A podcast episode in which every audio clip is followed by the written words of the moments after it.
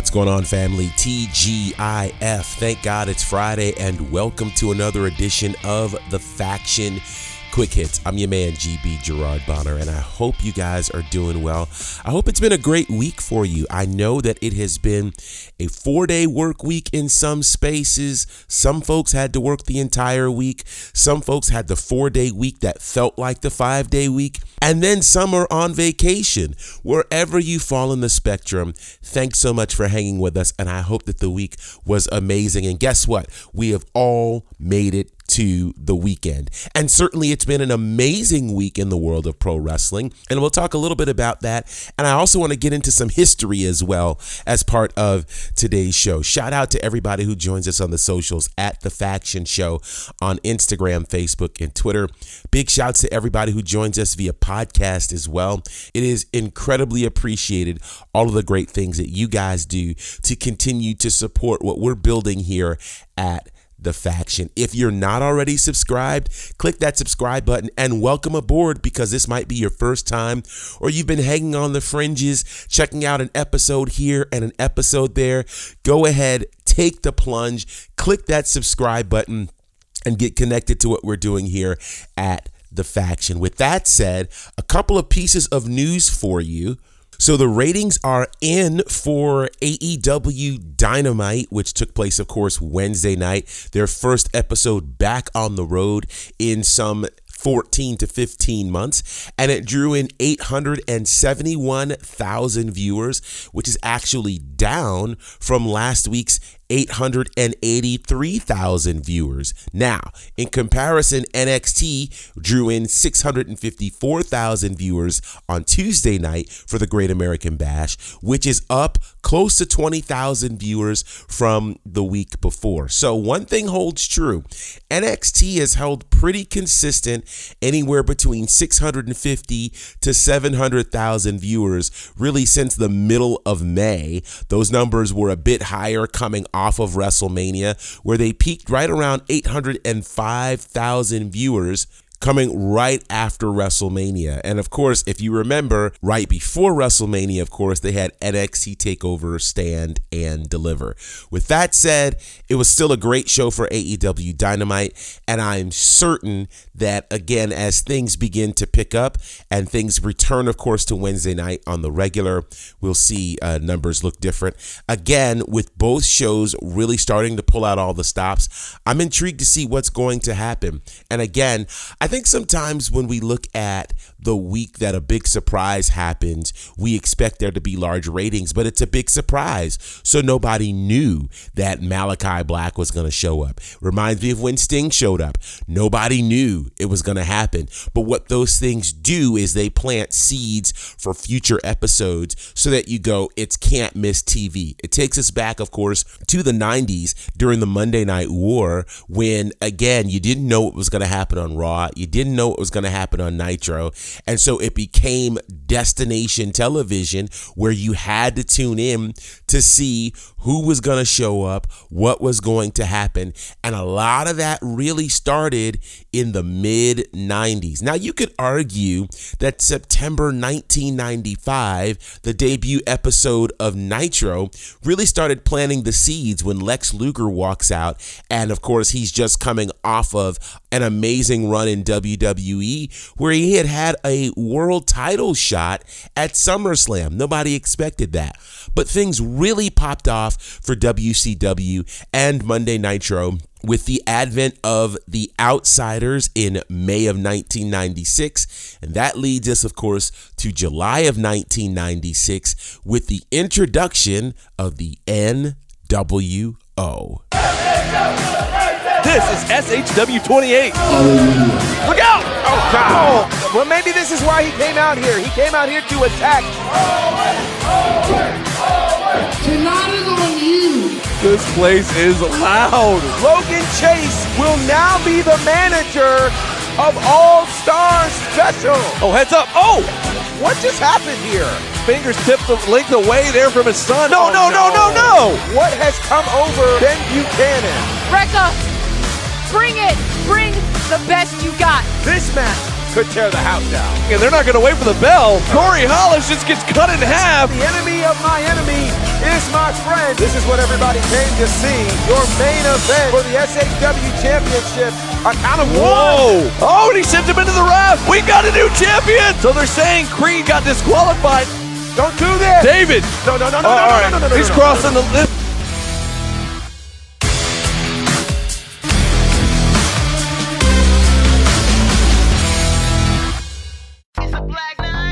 This is the Stroke Daddy Ricky Starks, and you know I only do it one way, and that's big. You're not listening to The Faction.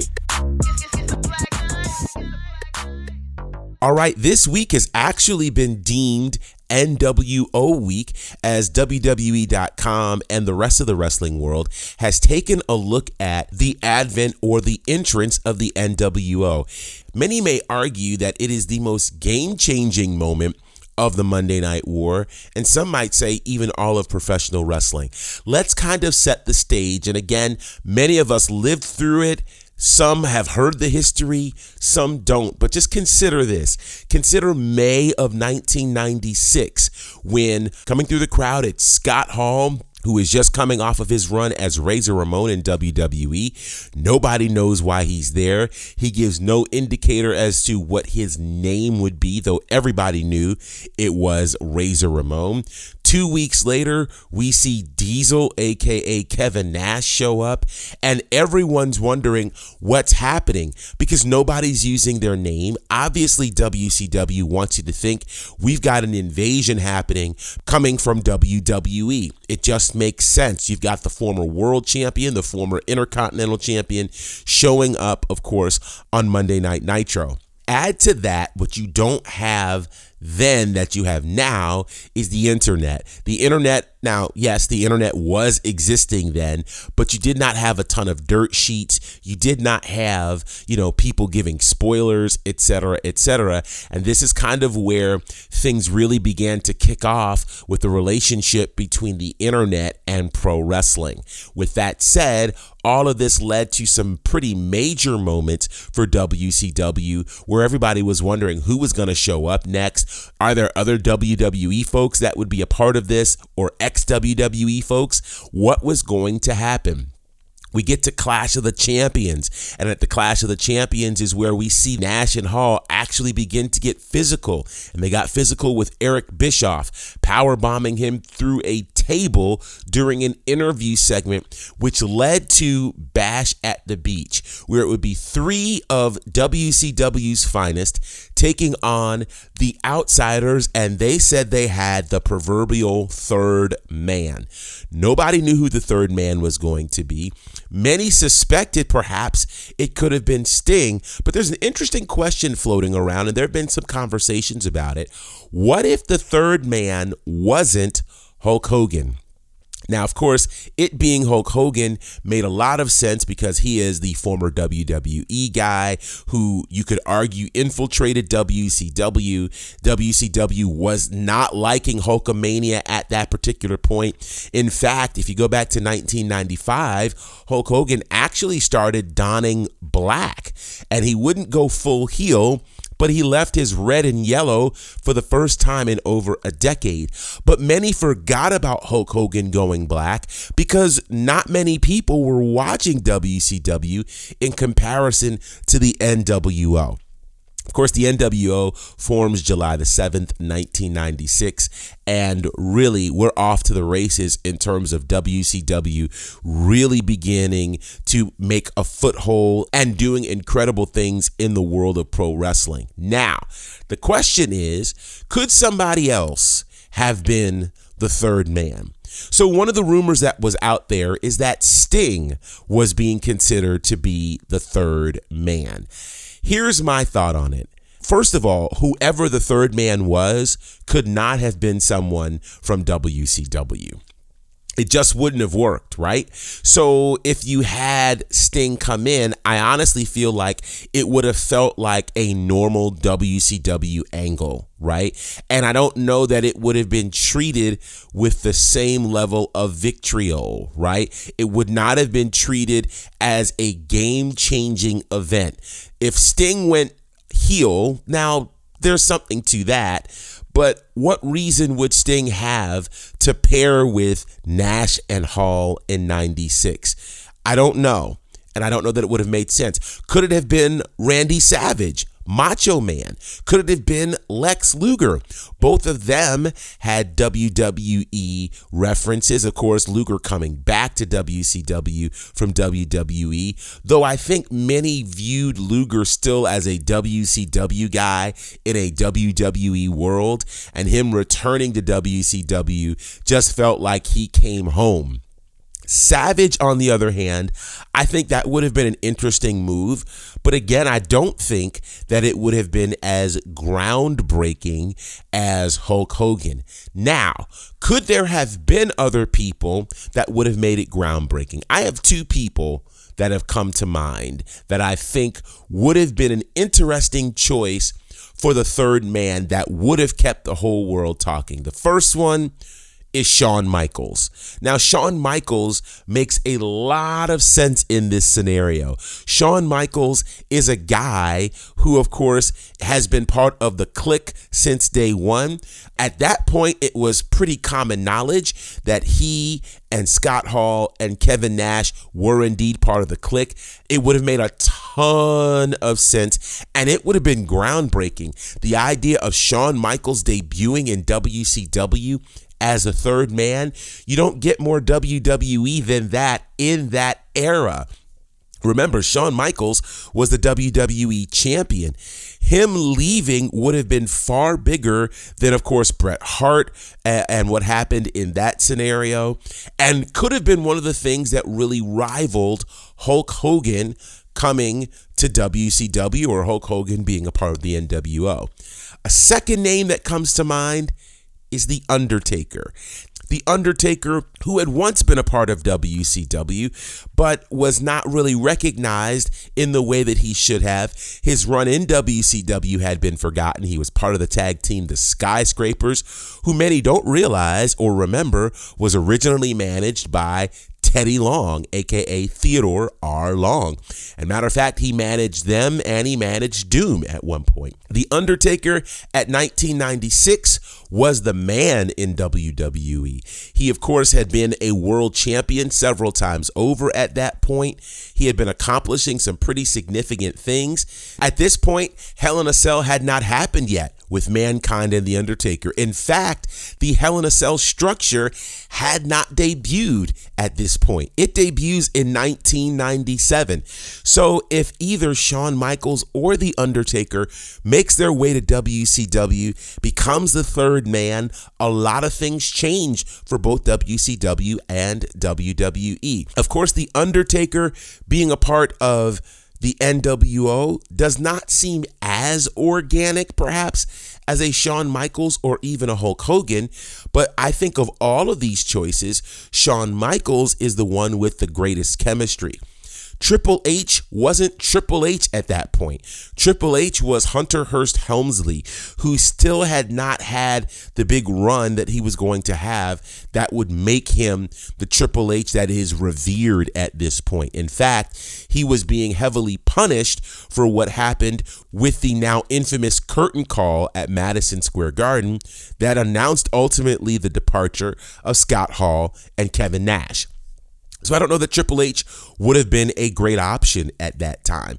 To be honest, I think The Undertaker would have made headlines, but I don't know if the chemistry of the three of them would have worked. I honestly believe Shawn Michaels was a better choice than Hulk Hogan, and that might be controversial in some spaces. Now, let's look at this. Hulk Hogan really was a questionable choice, if you ask me, because Hulk Hogan at that point, again, was not beloved by the WCW fans because I think the yellow and red had run its course. Not just that, but uh, he was not a super hot name. Now, with that said, he's still Hulk Hogan. At this point in 1996, Hulk Hogan and Ric Flair are still the most recognizable names in pro wrestling. However, in comma, I do think that the camaraderie and the chemistry would have been better if Shawn Michaels had been there. Shawn Michaels would have absolutely changed the game And I don't know if WCW wins the Monday Night War. Now, that's a lot to put on one person, right? The truth of it is, Hulk Hogan going to the NWO is what made international headlines. Shawn Michaels would have made headlines. Shawn Michaels, in terms of how the chemistry of the group would have worked, would have worked better. In fact, you could argue that Shawn Michaels Kevin Nash, Scott Hall would have been enough. You would not have needed to add additional members. Now, they probably could have added, of course, Syxx. That would have made sense, but I think things would have gone differently. Hulk Hogan being part of the NWO, again, the chemistry wasn't there, but I think the headlines were there, which is what WCW was going for. Now, here's where it became problematic. I also think because Hulk Hogan was there, that it turned around and it caused WCW to say, how much more could we add to this? I think if Shawn Michaels had been there, I think they would have been forced to be a bit more creative because Shawn Michaels would have pulled that out of them. I think the promos would have been different.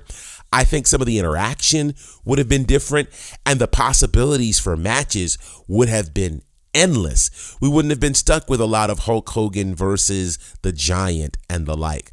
Now, how do things change ultimately? I don't know. I would have been game for Sting versus Shawn Michaels, WCW versus the NWO. That would have been amazing with Sting still in his prime and Shawn Michaels in his prime. I mean, the possibilities again are endless. So if you ask me, should Hogan have been the third man from a wrestling chemistry cool factor? No, it should have been Shawn Michaels. But WCW wasn't able to lure Shawn Michaels from the WWE. And with the people that were already set in WCW, the only sensible choice would have been Hulk Hogan.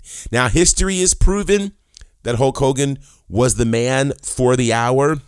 It certainly, again, got a lot of mainstream coverage. You could ask the effectiveness of the NWO in terms of how it grew and fizzled out, its legacy, you could argue that versus the legacy of, say, DX. And that's perhaps another conversation for another day. But in my opinion, Shawn Michaels should have been the third man. Who do you think should have been the third man in the NWO as it is NWO week? Do you think it should have been Hogan? Should it have been Sting? Should it have been Macho Man? Should it have been Ric Flair? Who do you think should have been that third man? Hit us up on the socials and let us know. Remember, tonight is a historic night for SmackDown. It is the final episode of SmackDown inside the WWE Thunderdome as next week's episode of SmackDown will be live in front of an audience in Houston, Texas. It should make for some compelling TV. I'm intrigued to see how the Thunderdome era on SmackDown ends tonight. Of course, you can check it out on Fox, 8 p.m. Eastern, 7 p.m. Central. But until next time, family, have an absolutely amazing weekend. Lots of love to you guys. Be safe be sound, and keep watching wrestling. Until then, it's man GB representing from a good brothers Courtney Beard, Brandon Clack, and the fourth horseman John Murray. Collectively, we're known as the Faction. Have a great day.